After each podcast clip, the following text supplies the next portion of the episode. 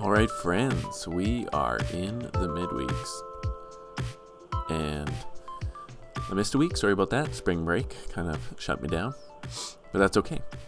We're back now. Now, this is going to be an interesting uh, chapter. This chapter is a very long psalm. It's a very long song or poem set to music that David wrote. And, um, you know, I'm not an expert in Hebrew poetry. I, it's never really gripped me as much as the narrative stuff has, and so uh, you're if you're really hungry for like profound insight today, you may be a little bit disappointed. But I want to be thorough, and so we're going to go through this whole chapter, and I'll try to point out some stuff. Now, I think that this um, chapter is here to give us a taste of just a reminder, because sorry, a reminder of the life of David. The book of First and Second Samuel it really is about David and the establishment of the kingdom.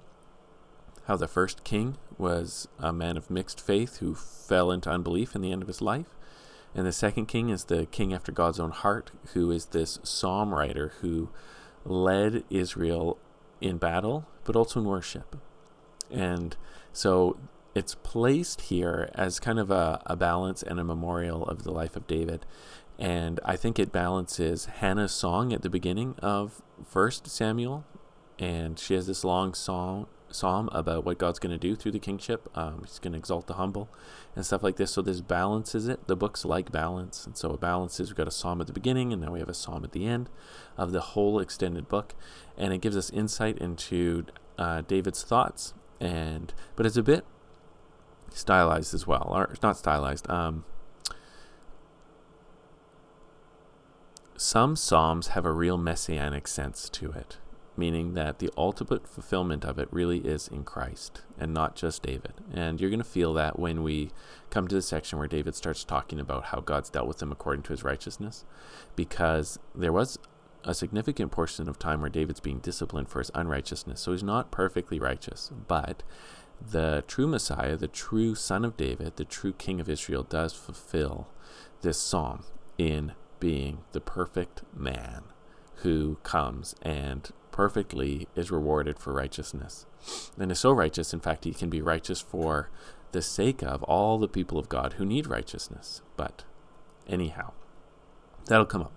But it's a long psalm, so bear with me. I may go quickly through this and just make comment in some parts. So 2 Samuel chapter 22, starting verse 1. And David spoke to the Lord the words of this song on the day when the Lord delivered him from the hand of all his enemies and from the hand of Saul. So you get a sense that this was written earlier on in the consolidated kingship. And he said, The Lord is my rock and my fortress and my deliverer, my God, my rock, in whom I take refuge, my shield and the horn of my salvation, my stronghold and my refuge, my Savior. You save me from violence. So here's the the title chorus of the song. It's uh, psalm. It's about how God is everything to David, especially his stability and protection. Verse 4 I call upon the Lord who is worthy to be praised, and I am saved from my enemies. Here, there we go. This has been David's life up to this point. He is constantly in the habit of calling to the Lord who's worthy to be praised, and God rescuing David. And so, in one sense, this would be the pastoral advice here. We need to be calling upon the Lord for rescue. And He is worthy to be praised while we're calling and while we're waiting, and He is able to rescue us from all of our enemies. And so now he's going to describe uh, symbolically, poetically, his situation. For the waves of death encompassed me, the torrents of destruction assailed me, the cords of Sheol entangled me, the snares of death confronted me. So, four symbolic pictures here waves, torrents, which would be like a flood, cords, which bind you up, cords of Sheol. So Sheol is their poetic name for the place of the dead, and the snares of death. So snares being like rope tied around your ankle. So two water images, two cord images, all of them together, a threat that David is going to be bound up and killed. Verse 7 In my distress I called upon the Lord, to my God I called. From his temple he heard my voice, and my cry came to his ears. Now that's a little bit of an interesting way. The temple hasn't been built yet. So is he talking about his heavenly temple? Is he talking about the tabernacle? Um, there you go. So God's response to this cry for deliverance. Then the earth reeled and rocked, the foundations of the heavens trembled and quaked because he was angry. The smoke went up from his nostrils, and devouring fire from his mouth, glowing coals flamed forth from him. He bowed the heavens and came down. Thick darkness was under his feet. He rode on a cherub and flew, and he was seen on the wings of the wind. He made darkness around, around him his canopy, thick clouds, a gathering of water. Out of the brightness before him, coals of fire flamed forth. The Lord thundered from heaven. The Most High uttered his voice, and he sent arrows and scattered them, lightning and routed them. Then the channels of the sea were seen, the foundations of the world were laid bare at the rebuke of the Lord, at the blast of the breath of his nostrils. So, this is a very poetic picture. Like, obviously, God didn't have um, smoke coming out of his nose holes or fire coming out of his mouth. This is stylistic, this is poetic, this is symbolic. And in one sense, like, if you push the imagery too far, like, it almost makes God look like terrible. Like, can you imagine seeing him with a face with smoke coming out of his nose or fire coming out? So this is very symbolic, and the the word for anger um, is connected with noses. If I remember remember correctly, it's like the word for nostril or something. Like when someone's fa- get, face gets angry, they flare their nostrils, and so that's connected somehow. So you can see how this is all connected. Fire is a picture of anger and wrath. Um, and flaring your nostrils is a pic- picture of anger. So that's why those words are there. And suddenly, when David was feeling like, you know, water's coming after him, God is the one who's in control of water. He's making heaven's thunder. He's uh, opening up the channels of the sea. He, the, the heavens are quaking. And so this is all symbolic imagery, but it's about God intervening in David's life to destroy armies, to rescue him from the hand of Saul, and ultimately to give uh, justice against Saul personally, and to give rescue from the Philistines and to defeat the Philistines. And so this imagery connects with God being the, cr- the creator of the universe. He's in charge of fire, he's in charge of water, he's in charge of the armies of the earth. So the creator has come down to protect David, and all this imagery is working that same direction. Verse 17 He sent from on high, and he took me. He drew me out of many waters. He rescued me from my strong enemy, from those who hated me, for they were too mighty for me. They confronted me in the day of my calamity, but the Lord was my support. He brought me out to a broad place. He rescued me because he delighted in me. So I really like uh, that line. He rescued me because he delighted in me. And that's going to be a bit of a transition there, but as the Lord, uh, David calls on the Lord in his threatened situation, his vulnerable situation, God responds with power, um, as described with all this imagery. He comes and he rescues David. He draws him out of the water. He saves him from enemies. Um, he proves himself to be David's support and rescues him and brings him into a, a safe place. And he says it's because he delighted in me. Now there's going to be this transition in verse 21 where he's going to start explaining kind of why God did this. And this is where it gets a little, it's true, but it's also not 100% true. The Lord dealt with me according to my righteousness, according to the cleanness of my hands. He rewarded me. For he kept, for I have kept the ways of the Lord and have not wickedly departed from my God. For all his rules were before me, and from his statutes I did not turn aside. I was blameless before him, and I kept myself from guilt. And the Lord has rewarded me according to my righteousness, according to the cleanness, cleanness, uh, my cleanness in His sight. So let's let's address this.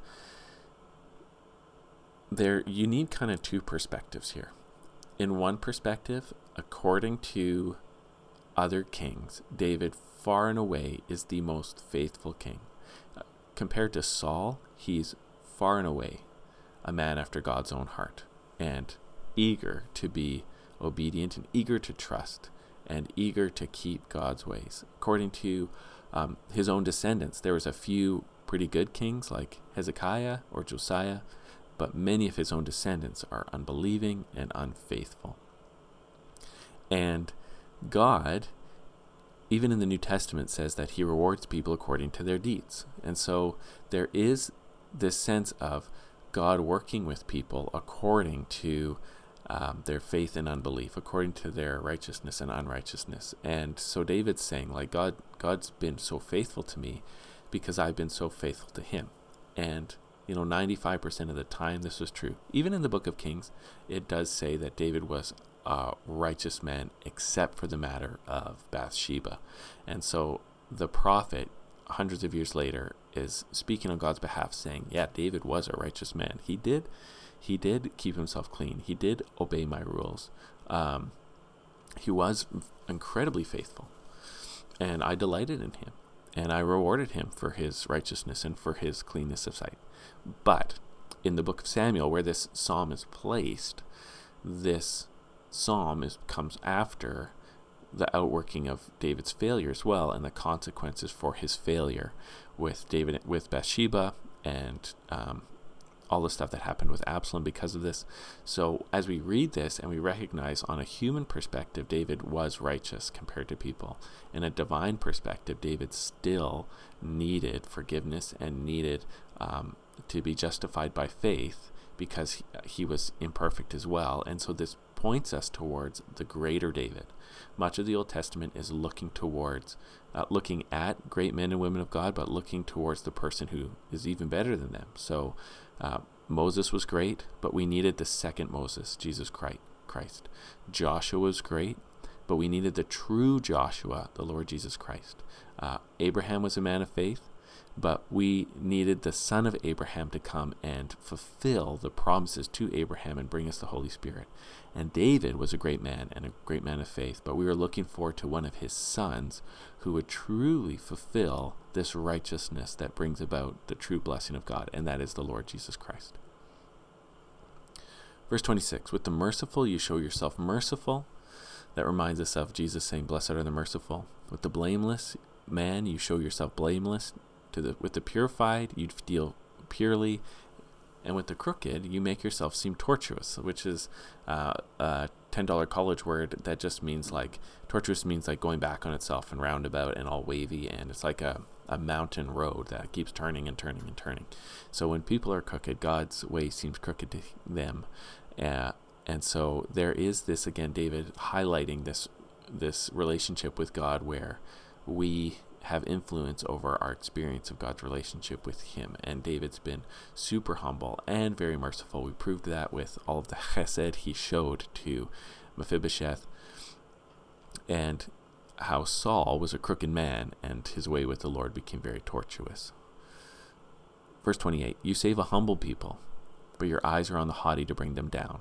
I don't know if you remember when Hannah had her song in the beginning of 1 Samuel, there's that same idea of bringing down the haughty and exalting the humble. And so this is where you see that thematic connection to the beginning of the book. For you are my lamp, O Lord, and my God lightens my darkness. For by you I can run against a troop, and by my God I can leap over a wall. This is one of my favorite lines in all the Psalms. This God, his way is perfect. The word of the Lord proves true. He's a shield for all who take refuge in him. Let's just pause there.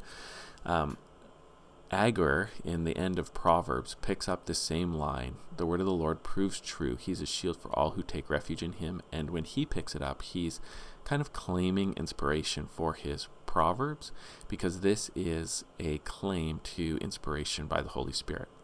The word of the Lord proves true, including the word that I'm bringing to you right now and he's a shield to all those who take refuge in him. So how do you how do you get protected by God? You believe in his word that proves true. God's word is refined, it's pure, it's good. God stands behind his word.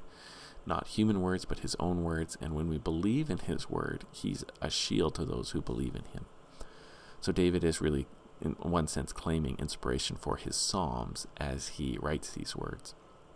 Verse 32 For who is God but the Lord, and who is a rock except our God? This God is my strong refuge and has made my way blameless. So he's giving God credit for even his righteousness, which is wonderful. He made my feet like the feet of a deer. He set me secure on the heights. He trains my hands for war so that my arm can bend the bow of bronze. You've given me the shield of your salvation, and your gentleness made me great. What a great line. The gentleness of God made me great. Like God's willingness to have mercy and train and and be patient. He's lifted me up. And so here's David, even after this claim to righteousness, he's now turning around and giving glory to God who's done all this stuff. So he's not arrogantly claiming righteousness, he's claiming righteousness as a grace from God. Verse 37 You gave me a wide place for my steps under me, and my feet did not slip. I pursued my enemies and destroyed them. I did and did not turn back until they were consumed. So this reminds us of all of David's military victories. Verse 39 I consumed them, I thrust them through so that they did not rise, they fell under my feet. And this also reminds us of Jesus' messianic victory that is coming at the end of time when he's going to destroy all the enemies of God. Verse 40 For you equipped me with strength for the battle. You made those who rise against me sink under me. You made my enemies turn their backs to me, those who hated me, and I destroyed them. They looked, but there was none to save. They cried to the Lord, but he did not answer them. So that's very interesting there, where David sees himself as the true uh, prayer warrior over against people who were calling on the Lord in unbelief or vainly, and they weren't rescued. I beat them fine as the dust of the earth. I crushed them and stamped them down like the mire in the streets. Verse 44 You delivered me from, my, from strife with my people. You kept me as the head of the nations. People whom I did not know served me. Foreigners came cringing to me. As soon as they heard me, they obeyed me. Foreigners lost heart and came trembling out of their fortresses. So, this again is a precursor to Jesus' um, gathering the nations to himself, a man so exalted uh, king of Israel so exalted that the nations come to him for protection. They humble themselves before him. And David saw a bit of that happening with the nations around him, people making covenants with him and serving him as he's the exalted king of Israel. But that's most fulfilled in Jesus Christ, as Jesus is exalted not over not only over Israel but over all the world, and the nations come to him with humility and knowing they need rescue. Verse 47 The Lord lives, and blessed be my rock, and exalted be my God, the rock of my salvation. The Lord who gave me vengeance and brought down peoples under me, who brought me out from my enemies. You exalted me above those who rose against me, and you delivered me from men of violence. For this I will praise you, O Lord, among the nations, and sing praises to your name. Great salvation he brings to his king and shows steadfast love to his anointed, to David and his offspring forever. So you can see the psalm ends with this view to the offspring of David, that the Davidic covenant is being remembered by David, and in this book, pointing again that the Davidic covenant is really the centerpiece of the existence of this book, why we have it, to remember that there is this son of David coming to rule over Israel. And uh, God is being remembered as this great deliverer who rescued David in this. And most likely with hope that this true son of David would really uh, fulfill the righteousness that David didn't do 100% and would inherit this victory that David had as kind of the first fruits of God's victory over sin and unbelieving nations. And this Lord that lives and is the rock of the Son of David is going to spread his kingdom, his righteous kingdom, throughout the world through a son of David. I think that's the prophetic hope of having this psalm at the end of this book. Someday a true king is going to arise, and God is going to give him victory not only for Israel, but over the whole world, and all the nations will come and find their peace with God by making peace with God's king. I think that's what's going on. So that wraps up um, this psalm. Went through pretty quick. I hope it was still a blessing.